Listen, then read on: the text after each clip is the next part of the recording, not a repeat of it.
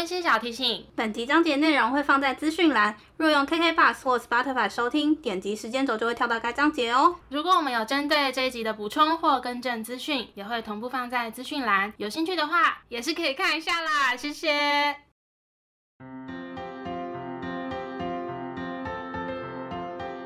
欢迎收听 A M P M 召唤日记，我们来聊天。好哦。Hello，我是 A，我是 Milly，那我们就要聊什么呢？我们今天呢，就是同样的是我们的最近忙什么第二集。没错，那最近忙什么？这个系列呢，就是在聊聊我们最近在忙什么。没错，有解释等于没解释。好啊，反正就是我们两个最近在干嘛，就是跟大家分享。我们会选个两三个或者是一两个比较大的东西出来跟大家分享，也是跟彼此分享这样。那这是我们的第二集嘛？我们第一集有跟大家聊的就是我的确诊故事，以及 A 在留停期间的环岛的故事。是的，然后我们这集呢要继续来聊我们最近在忙什么。嗯，那 A，你在留停期间除了环岛，还有做了哪些事情呢？我去拿了金马奖，好厉害哦！天啦，OK，好，反正你每次就会被米粒骂这样。嗯，金马奖听起来有在骂人吗？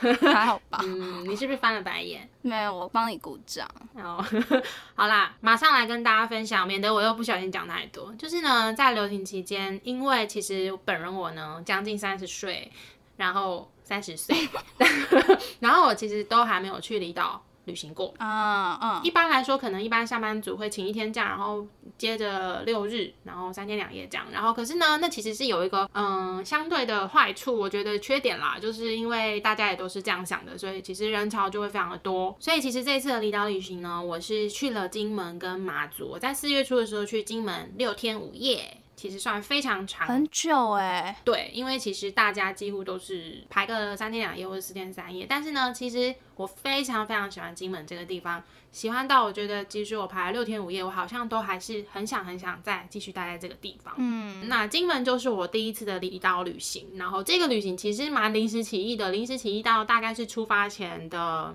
一个多礼拜，我们决定，然后火速的在一天之内。决定了机票跟住宿，因为我是无业嘛，然后他是也是要转换工作的，我们有一个比较长的时间可以来做一个弹性的安排，然后我们就很陆续的、密集的把我们的行程给讨论出来。我觉得我们非常的有效率，我们还开了 Google 的共用文件，在上面编辑我们的行程表。好，我觉得在这个六天五夜里面，诶，对不起，我讲错了，其实金门我们是去五天，五天四夜。好。那在这五天四夜里面，其实我最常、最常脱口而出的一句话，是发自真心的说“我爱金门”。就是金门，它作为我第一次的离岛旅行，然后也会让我不管到哪里，好像都可以惊呼，就是哇，我太爱金门了这种。其实我觉得旅伴是非常重要的，在这一次五天的旅行里面，其实我觉得，假设是一百分的话。有了我的旅伴就是两百分，哇，非常完美，很高的评价哎。没错，我跟我一个好朋友一起去，然后金门我们还有一个研究所的同学，然后跟我们也很好，我们两个有一起去金门找他，然后有部分的行程都是我们三个人一起行动。那我觉得非常喜欢跟他们在一起旅行，然后还有探寻金门几个景点的这种旅行经验，我觉得非常的开心。在我的印象里，我觉得金门人都是非常热情，希望可以好好招待来的客人。所以其实在这几天当中，我们也是有受到就是我的同学还有呃他的妈妈的招待啊，然后还帮我们代买就是在地人知道喜欢吃的那种面线，然后还吃到好吃的贡糖，然后他们还送我们就是我觉得非常特别的。高粱味酒精，就是你知道在金门喷，就是买我们那种七十五 percent 的酒精啊，喷出来是有高粱味的，很特别。那个是在台湾我还没有闻过的味道。那第一天的话，其实我们在松山机场集合，可是其实这是我第一次真的很有印象的国内线。小时候其实曾经有飞过花莲，可是那已经是有点小了。然后其实我真的比较有印象的就是这一次。然后我们也是非常非常的幸运，因为在这一个旅行之前呢，也是连续台北下了好多天好多天，我我记得好像有将近快一个月的雨哦。然后我们要出门的这个礼拜就放晴了，然后金门的天气也是非常的好。然后到了金门之后，其实我们比我们预想中的早到了金门。大概几点啊？哦，我们中午到的。然后那个机车行的老板，因为那个机车租借是民宿的老板帮我们租借的，那他们好像。在金门当地是有公定价，好像一天统一就是四百还是五百，我有点忘记。嗯，那个老板非常的好，就是他会到机场去载我们，载我们到车行，然后还载我们去把行李先放到民宿，因为还不能 check in，然后再载我们去车行签车，我们就直接骑着车就可以出去玩。然后等我们要回来的时候，行李就是已经在那个民宿了，非常的方便。而且回程的时候，他也是帮我们先载行李到车行，然后我们还完车，直接就是上他的车去机场。我觉得真的是非常方便的接驳方式，然后也很感谢民宿的老板跟车行的老板。那在金门刚好就是分不同的区域来玩。那第一天我们就是在金宁跟金城这两个区域。然后我们吃了非常多天的豆花，就变成金门的豆花猎人。因为我真的觉得你在热热的天气里，然后来上一碗糖水豆花，真的太赞了。然后我们还发掘了好多好多好吃的东西，有那种比较新开的小店，那种比较文青的小店，也有那种在地的老字号的那种小吃，我觉得都非常的好吃。然后我们在第一天就爆买伴手礼，因为其实我们这次的行程排的非常非常的满。我觉得如果我们经过没买，我们之后很有可能还要再花时间去买伴手礼，可是有可能到时候因为赶行程就没有办法很顺利的买到伴手礼。所以其实第一天有经过，我觉得我们就干脆弹性变化我们的行程，就是去买，然后买了很多的牛肉干，然后买了贡糖。这两个都是我超爱的，嗯，对。然后我跟你说，我们这次住的民宿的房型啊，我非常的喜欢。它其实是呃一间独栋的透天，但是我们是在一楼的一个房间。那在那个房间里面，它是上下铺，因为我们也是要节省预算。可是那个床真的是非常的好睡，就是我一躺下去就会马上睡着那种。那当然也是有另外一个可能，是我们每天都把自己逼得很紧。就是累爆，前几天啊都没有其他的那个住客入住，因为我们是平日出发的，所以非常幸运的，我们就是等于独占了那一栋这样子。哦，嗯。那值得一提的是呢，我觉得民宿的老板他非常的用心，因为我们住这个房型非常便宜，给你猜猜看，一个晚上多少钱？一个人还是一个人？以你想象中你的金门应该是多少钱？我没有没有概念啊。不好意思，那我直接跟你说，你知道一人是不到五百块，而且还含早餐。哦，很便宜耶！如果还含早餐更便宜。没错，而且那个早餐都是每天早上民宿老板他就在进城里面帮我们收集很多当地有名的店家，那是一件非常值得感动到哭的事情，因为那些店家都要排非常的久哦。然后甚至因为金门当地有一个很有名的小吃是广东粥，其实就是粥，然后但是金门的粥跟台湾我们吃到的不一样，是金门的粥是比较呃没有米粒感的，它就是像粥米那样子。那我自己。个人是非常的喜欢，然后它的肉是很嫩的那种肉块，像我们可能在台湾吃到的是肉末或是碎肉、绞肉。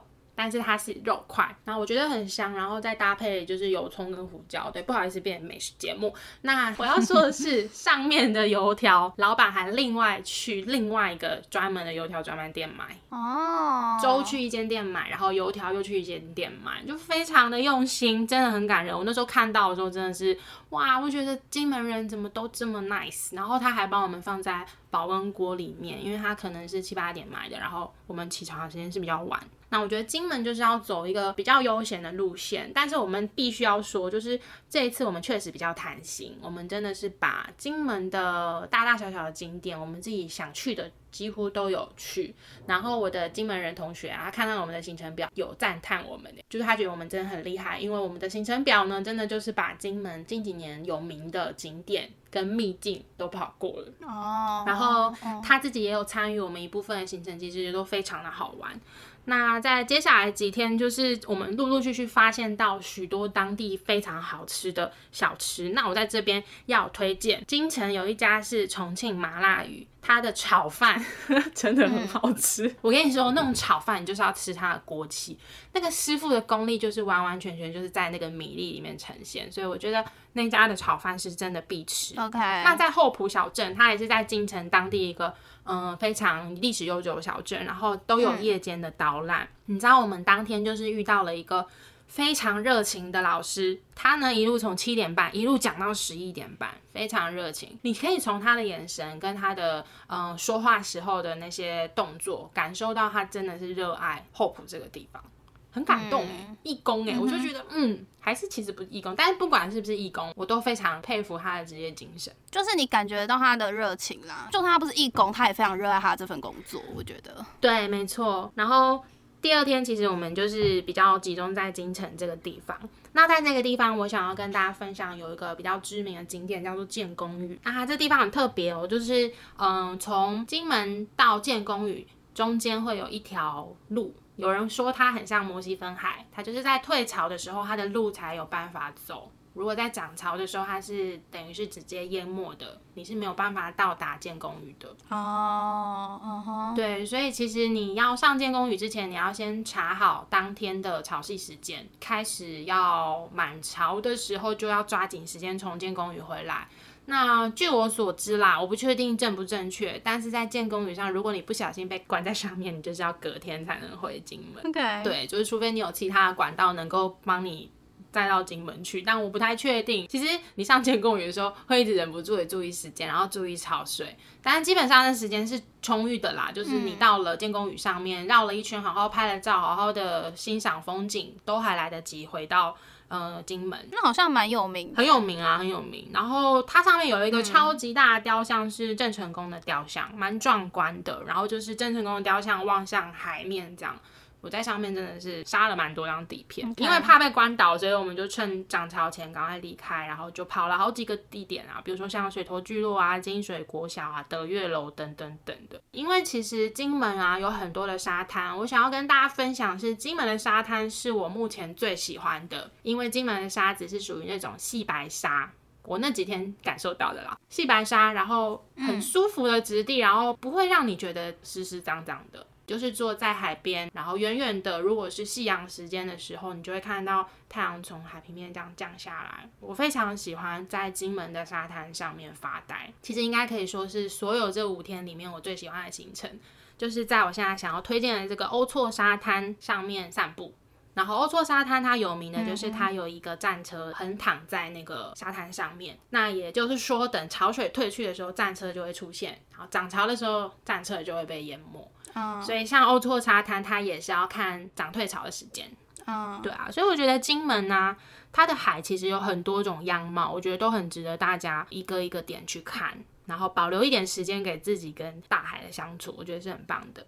嗯哼再来的话，因为我们就跟我们那个金门的同学会合了，然后他就带我们去看金厦夜景，就是金门跟厦门的夜景。然后因为金门跟厦门距离很近嘛，所以其实以前疫情还没有呃限制旅游的时候，其实大家有的时候会把金门跟厦门放在一起安排旅程。嗯，然后很特别哦，当天晚上我们同学还带我们就是去某一个沙滩，我印象中应该是成功沙滩。那因为当天晚上有人说可能有机会看到蓝眼泪，那因为我其实五月的时候就是要去马祖追泪嘛，我想说，诶，如果能够在金门也看到金门的蓝眼泪，其实也是很特别的体验，所以我们就有去。但是当天其实只有一点点，然后甚至是手机也没有办法拍。一般来说，好像是要用呃相机去调快门跟光圈比较境界的设定啦，可能是手机没有办法做到的。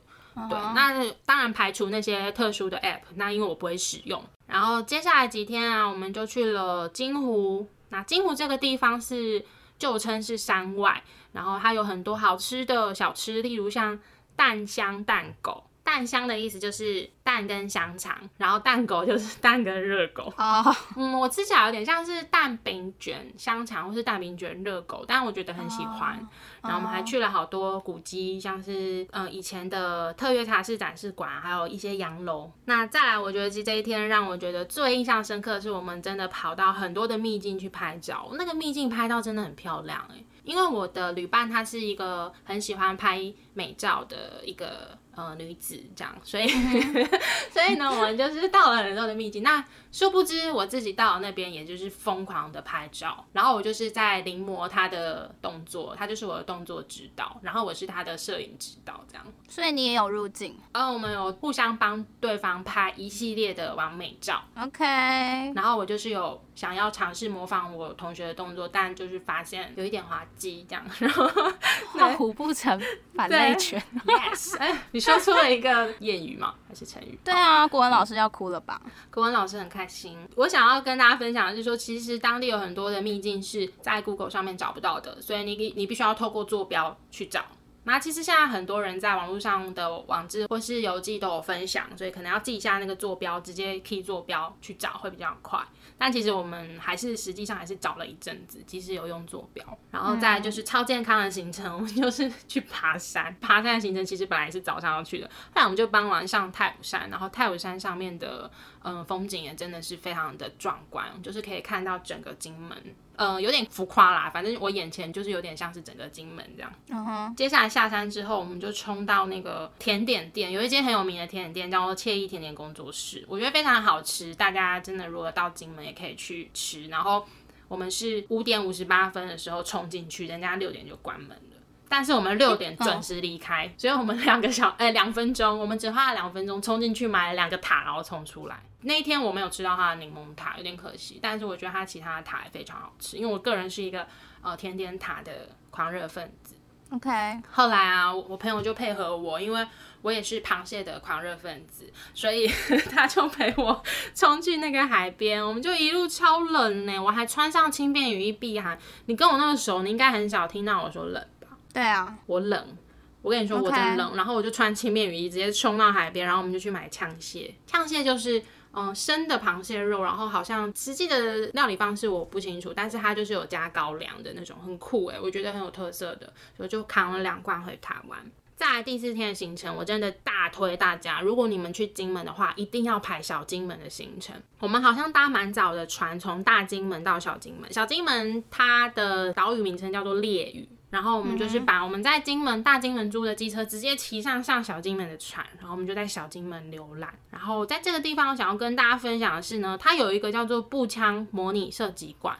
你在里面，你就可以穿上迷彩服，然后他还帮你照相，最后会做成证书给你。那在里面呢，主要你会体验三个项目：二十五公尺、七十五公尺的静态射击，然后第三个是动态射击。然后你就是进去一个教室，然后那个教室就会有假的枪，但是对我来说做的很真啦。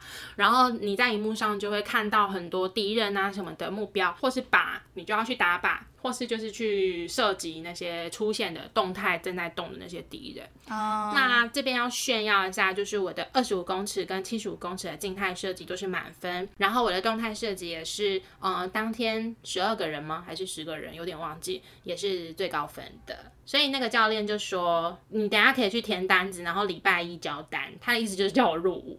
对，他说可以直接加入金防部喽，谢谢。这样没有啦，他没有这么的。戏虐，他就是真的认真的说，就是 嗯，四号同学不错，这样，他叫我加入申请单，觉得被认同，没错。然后再来要跟大家推荐小金门的第二个呃行程，就是我们那时候是有买一个 KK day 吗，还是什么的活动？那是当地有一个叫做亨市畅游公司，然后就是专门在规划小金门很多特色的体验行程。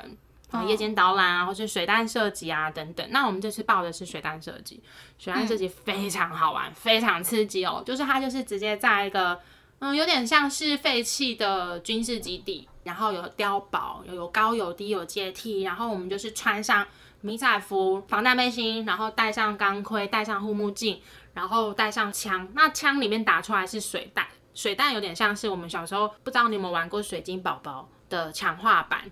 比较硬，可是它打到那个人体的肌肤，其实还是会痛。你就是直接在那个军事基地里面玩枪战，分两队，非常有趣。我还就是大跌倒，然后裤子整个磨破这样。所以它是会痛的。近距离射击，你如果被水弹射到还是会痛，但我自己觉得没有像气弹那么痛，它就有点像被橡皮筋弹到的那种感觉。哦，OK，对我觉得非常有趣，所以大家去小金门可以去体验看看这两个行程。哎，可是我觉得像这种是不是跟自己好朋友玩最好玩呢？我们那个时候是我们三个嘛，就是我跟我旅伴跟我们的金门同学，我们三个人，然后现场应该超过有四十个人哦，分两队。它不是那种小小的，就可能有些可能八八九个、十个以内的那种。对。不是，然后他是哎，还是其实我记得我们两队加起来人数超多的，然后因为就是各团嘛，然后所以你会跟陌生人同队。我觉得大家在那个当下，只要是同队都非常的团结。虽然我的第一局是被自己人不小心射死了，但是一射死你就要出局。然后他那个钢盔是可以计算你现在被射了几发，还蛮有趣的。我很推荐大家去玩。然后再来回到金门之后，当然就是累惨了嘛。我好像全身都是淤青耶，然后累到一句话都说不出来。对啊，但很快行程也到了尾声，我们就要到最后一天是金沙。然后金沙我觉得非常的幸运，就是我们因为它有一家店很有名，叫做明式烧饼，我们是买到最后几个。不免俗的，我们也是在那趟旅程，就是寄给彼此明信片，嗯，然后去了好几个碉堡，然后还去了京东电影院，然后去了完美圣地沙梅摩洛哥。其实我觉得，嗯，跟我想象中的不太一样，但是实际到那边之后，我们还是拍出了很多搞笑的照片，是搞笑，不是完美。我的部分，我觉得我此生与完美之路无缘，这样就我有一种别出心裁的动作，但我同学说我看起来像在搭捷运之类的，然后手这样子半举那种，对，他说我看起来像在搭捷运，超过分。对，然后这一天其实最完美的结尾是我们在东村战车跟东村沙滩。东村是一个村落的名称，然后在东村的这个村落里面有一台。没有在使用的战车，然后它的旁边就是东村的海滩，嗯，很有故事的感觉。我不知道它实际上是怎么样，但是我自己会很喜欢这种战车跟海滩的组合。然后，而且在那里你可以真的保持心情的很平静，就是你会感到很平静。原因是因为你手机会完全没有讯号。哦，然后你有的时候还会收到陆委会的关心简讯，可能你会被盖讯号之类的。哦，对啊，所以其实这五天的金门行，我觉得我真的很喜欢金门的海，还有它的海滩，然后晚上的星星非常的漂亮。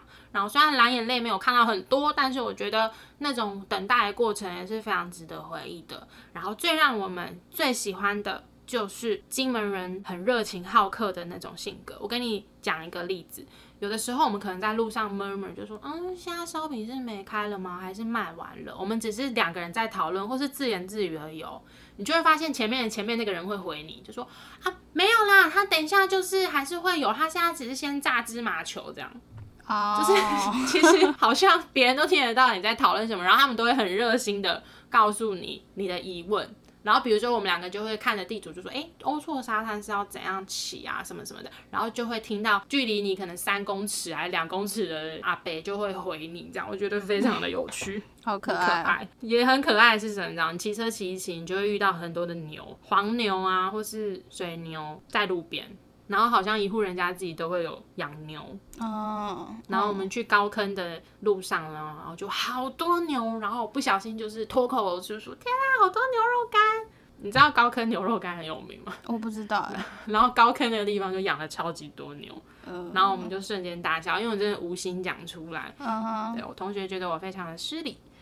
所以其实这一次的金门行，我觉得我找不到缺点呢。而且我金门他们就是非常用心的在观光规划这一块，然后你旅行上面是非常舒适的哦。而且我真的要必须大力的赞赏，他们好多好多的参观景点都不用门票，哎，真的太友善了。然后你很多地方你都可以随处找到洗手间，而且都维持的很干净，就是我觉得金门非常棒的地方。喜欢金门的地方真的讲不完哎。感觉得出来，喜欢我真的很开心。我第一次的离岛的经验就是金门，然后有好的行程规划，然后遇到的人都很好，然后有很好的旅伴，吃到的东西也都好好吃，然后遇到的动物也都很可爱。以上，OK。我后来想到我自己的第一次离岛应该是绿岛，然后是跟我刚刚同学去的，还蛮久之前，应该是我们大学时期的时候。嗯嗯，我还没有去过哎，之后有机会再来跟大家聊那时候发生什么事情。其实我很想去蓝屿，因为我的一个同事一直跟我推荐蓝屿，他一直跟我说，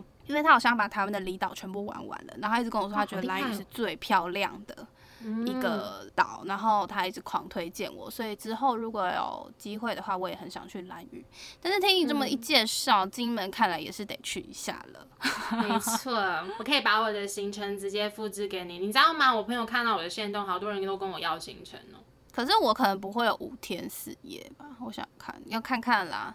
或许我会把它浓缩之类的，到时候再看。而且我印象中我们玩的蛮省的，我还是不要讲金额好了，因为每个人的价值观不同。但是比我预期的少，预算上面，对啊。要记得吃重庆麻辣鱼的炒饭哦。哎，你之后愿意分享一些景点或是吃的，在我们的资讯栏吗？没有问题，太多。我今天因为时间关系，但虽然我也是讲的非常的久，但我已经略过超级多我中间想要跟大家分享的景点跟食物。嗯，嗯，我觉得你可以分享那种秘境啊，因为如果是那种比较所谓观光景点，其实大家都知道嘛。没错。可是观光景点如果有吃到真的超爆好吃必吃的，我还是会提一下。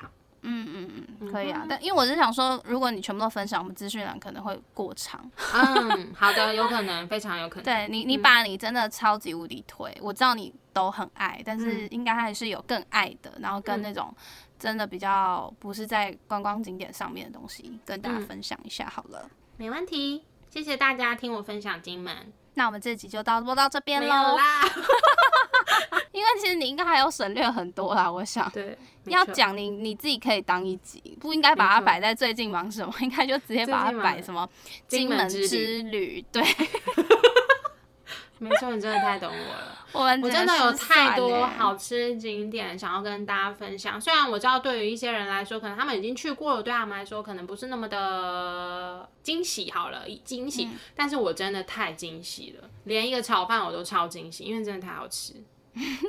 对，没错。来说说你吧。我最近哦，其实这也不最近了啊。真的要讲最近的话，我应该会讲《怪奇物语》，但是《嗯怪奇物语四》呢，我又想要把它拉在别的主题讲，所以我就想说，我来讲讲我前阵子刚看完的一个韩剧，叫做《黑嗯狗》。然后我知道，嗯，它不是新的剧啦，可是我记得我知道这个剧，然后到它有在 Netflix 也是有一段时间了，所以我算是回去看这部剧这样。然后呢，因为其实我跟韩国的演员的名字没有到非常熟，然后我因为没有特别做功课，我就不跟大家讲，就是到底是有谁演，嗯，会太不负责任。反正这种资料大家自己去看就知道是谁演的嘛。女主角应该是叫徐玄正吧？有这个嗯女生吗？有的，OK，好好，那我就讲女主角叫徐玄正，还有另外一个女生，我真的不知道她名字，然后我又没有做功课，真的很抱歉。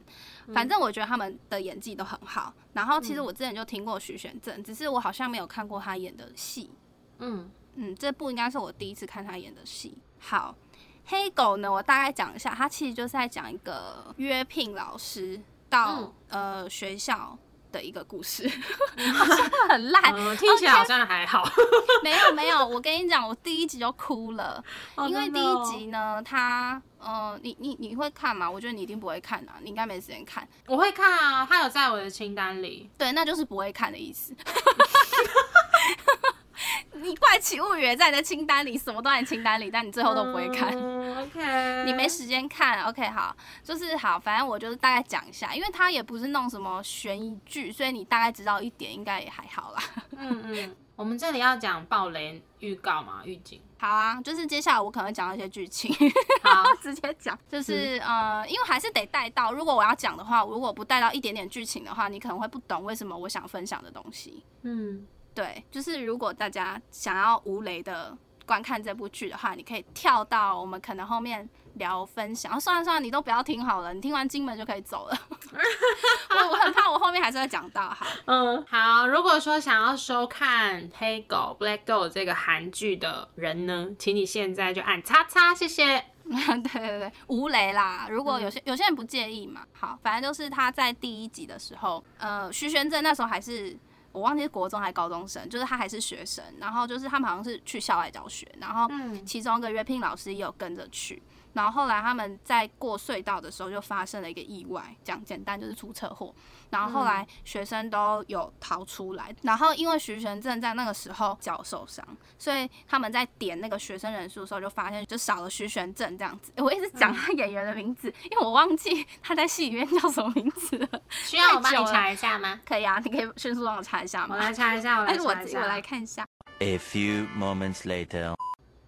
徐玄正饰演的是高和娜。哦啊，这边顺便跟大家补充一下，另外的女主角叫罗美兰，她也是很会演的一个女生。好，就是高和娜呢，哦她那时候是学生时期嘛，我刚刚不是讲他们在清点人头，就发现找不到高和娜，然后那个时候其实应该是消防员，他们说就是叫大家不要回去那个隧道，就是车子那边，因为就是会爆炸。嗯可是那个哦，她叫金英和，嗯，然后那个金老师呢，他就是想到那个学生还在里面，所以他想要回去救他。反正细节不讲，最后最后那个高和娜跟进去帮忙的消防队员都有出来，有顺利出来。可是最后金老师在里面就是爆炸，他就过世了这样。嗯，然后金老师过世的时候，就是他们不是会有一个那个灵堂嘛，然后嗯高和娜就去。算是那种什么上香嘛之类的，然后他当下就很震惊的发现一件事情，就是，呃，原来他的老师是约聘老师，因为好像在学校都不会跟学生说他们是约聘老师，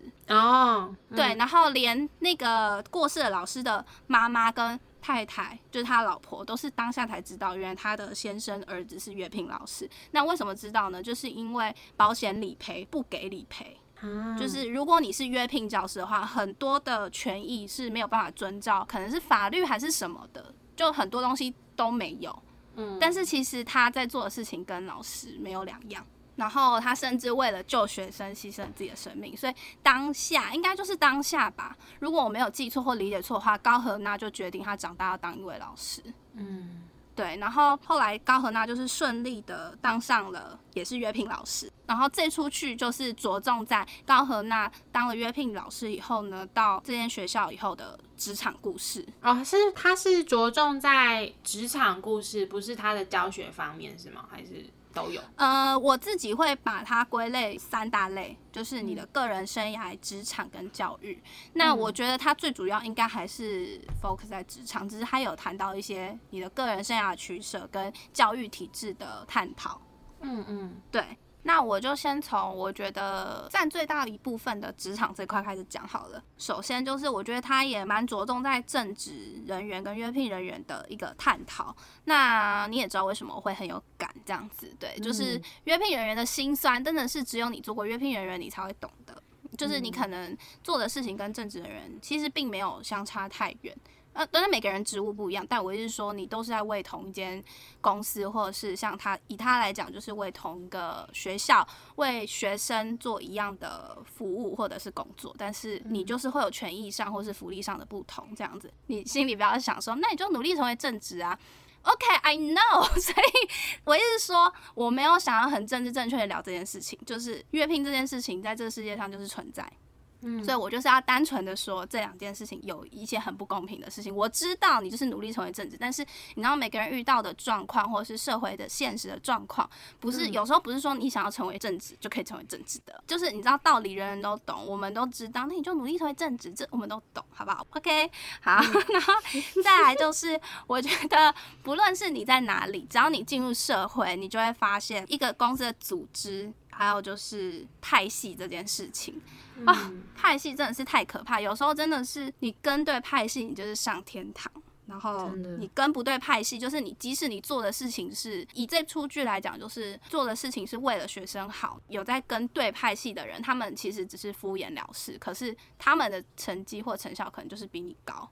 嗯我刚刚提到罗美兰这个角色，罗美兰这个角色呢就是高和娜进去约聘教师之后，她所待的那组的组长。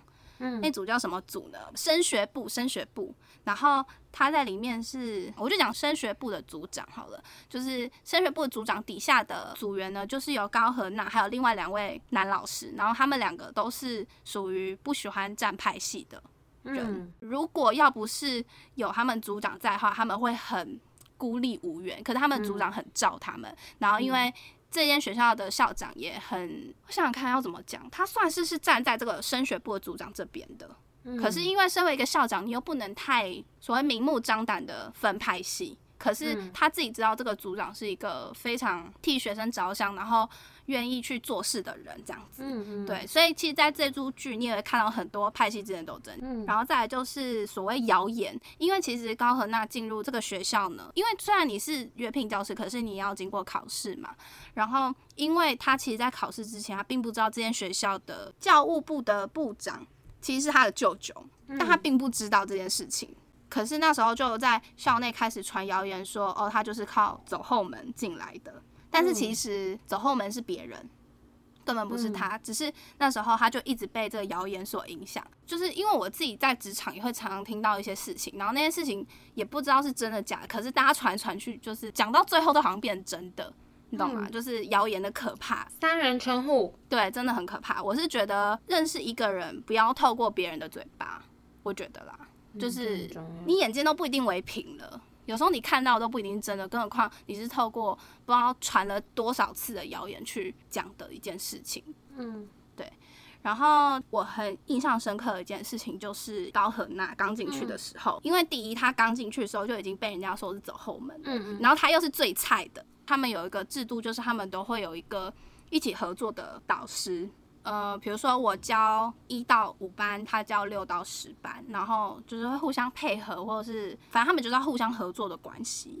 然后那时候他就被分配到一个最难搞的老师，因为大家都不想要跟他合作。然后那个时候他的组长还是谁，我有点忘记，反正是他们那一组的人，我忘记是另外两个男老师还是那个组长，就讲了一句话，他说在社会上生存，配合别人也是一种能力。嗯哇，我真的对这句话非常印象深刻。然后反正总而言之，我觉得高和娜就是靠着他自己，他一开始也是吃了很多闭门羹啦。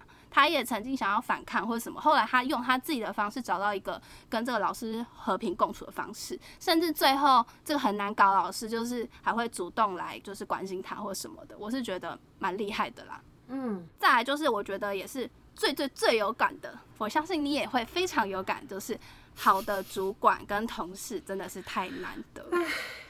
直接叹气叹起来啊，各位。嗯，真的，你知道像高和娜可以遇到那样子的组长，跟他们那个同组两个男老师，真的是运气非常好。我必须说，因为其实其他组有一些你知道歪七扭八的老师，可是他再怎么样，他都会有支持他的组长。跟所谓的同事，然后他也是因为受了帮助，所以我觉得他会更有同理心。所以在隔一年有新的约聘教师来的时候，他就会有那个同理心去帮助他，因为他自己会回想到说，他刚进来的时候是非常混乱的。嗯。就是，呃，我这边说的好的主管跟同事，就是在剧里面，他并不是那种所谓手把手带你，他其实是有点让你自己去摸索，可是他会给你一些关键的提醒或者是帮助。嗯所以他其实一开始也是自己摸索了很久，他也不是那种所谓每一个都告诉你怎么做，告诉你怎么做，然后一步一步教你，一步步带你的那种，他也不是这样。对，聊完职场，我们就来聊教育。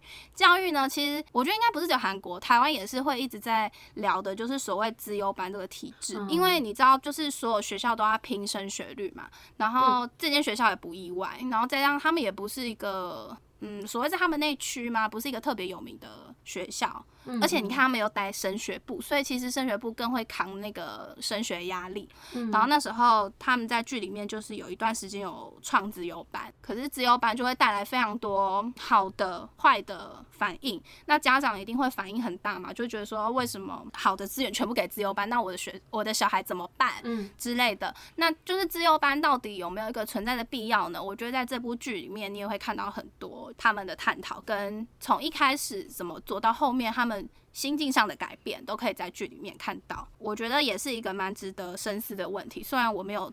我没有在教育界工作啦，一开始都觉得，哎、对啊，对啊，对啊。可是到后面，你就会跟着我自己啊，会跟着高和娜去转换心境，然后去想说，接下来我想讲的就是老师和学生的关系。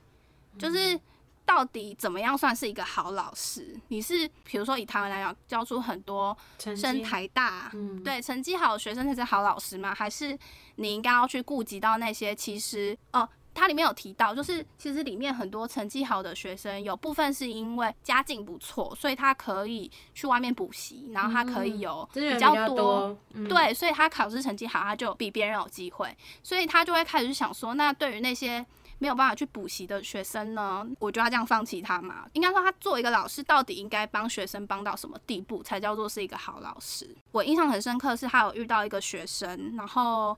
那是高和娜老师第二年了吧？就是他约聘签了第二年的时候，他遇到个学生，他非常喜欢画漫画，然后他在学校的成绩就是普通普通，嗯他到最后就是那个学生选择退学，因为他觉得在这个学校就是他有兴趣的领域他学不到，所以他最后选择退学。然后那时候其实高和娜老师就非常的挣扎，就是他到底要不要劝他回来学习，因为他这样等于是高中肄业嘛。对，他还没考大学，他就高中就毕业，他也没有打算去考大学，所以那时候他一直很挣扎，他也有去找他的那个组长，就是罗美兰饰演的那个组长讨论。嗯在我的眼里，我一直觉得老师是一个非常伟大的职业，嗯就是他其实在学校给你的一些观念或者什么，他是会影响你很久的，因为你是从小就开始接触，你要么就是家庭，要么就是学校，所以这两边给你的观念其实是有可能影响你一辈子的。然后我那时候也在思考说，对啊，如果今天我是老师，我明明知道他的兴趣就是在画漫画，而且他画的很好。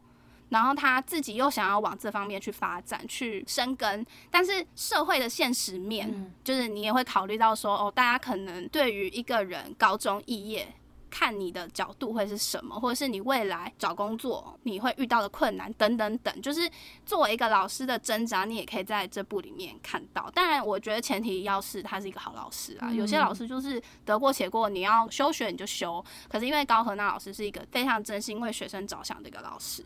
他在挣扎，就是他应该要用什么样的价值观来帮助这个学生？对，或者是他到底要不要告诉他绝对不能休学？就是他不知道怎样对他才是真的好的。他其实也听了这个学生讲了很多他对于画漫画的梦想，或是他也跟老师说我已经找到继续进修的管道，还是什么？我记得有这件事啊，可能我记错，但我记得有这件事情。因为高和娜觉得作为一个老师，你做一个决定可能会影响学生一辈子。嗯。对对。但真的是要这种很认真看待学生的老师才会有这样的烦恼啦。没错，嗯，好，那最后我想讲一下，他在里面有探到一些，我把它归类在所谓个人生涯的这一块，双薪家庭这件事情，因为其实这在台湾应该也蛮常见的一个现象啦。这边是比较针对那个升学部的那个组长，就罗美兰饰演那个角色，因为她跟她老公其实两个人都是在工作的嘛，然后他们也有小孩了。我刚刚好像有讲说，那个组长是一个对于学生非常用心的一个组长，所以他其实。常常工作到很晚才回家或什么，所以其实她在家庭的方面很多真的都是她老公 cover 她。嗯，但是有一次就是接近尾声的时候，她老公就是有遇到就是一个还不错的机会，可是她必须到国外工作，派他出差，不知道一年还两年，然后他回来就很有机会可以升职，不然他在呃原公司就是一直想升职但升不上去，等于比如说那个组长高呃罗美兰饰演那个组长，他就是必须要。跟学校申请留职停薪，就跟你的状况是一样的。可是他一申请就可能要申请一年以上，甚至更久。对，所以那时候他就一直在很挣扎，因为他刚好在那一年，呃，也就是高和娜老师的第二年。呃，我不确定，但我看来是他故意安排他自己跟高和娜老师成为那个合作的伙伴老师，就是我刚刚最前面一开始讲那个，就是因为他在高和娜老师身上看到，作为一个老师。他很欣赏的那个样子，对，然后非常感动。他其实是很想帮助高和娜老师可以转为政治老师。嗯啊，应该说原本他想要这一年都带着他一起努力，可是因为中间就是因为呃她老公提出这件事情，所以他就是变成。剩半年的时间可以带高和娜，这样他那时候就一直很挣扎这件事情，因为他原本答应了，算是答应吗？他也不是很直白的跟高和娜老师说，我就是要帮助你考上正职老师这么直白，但是他意思就是我们一起努力看看这种感觉，嗯嗯。然后，但是因为中间她老公这件事情，那她最后在所谓家庭跟工作上面的取舍，她又想她的小孩什么什么的，她最后是选择跟着她老公出国。哦，最后就申请留职停薪了，对。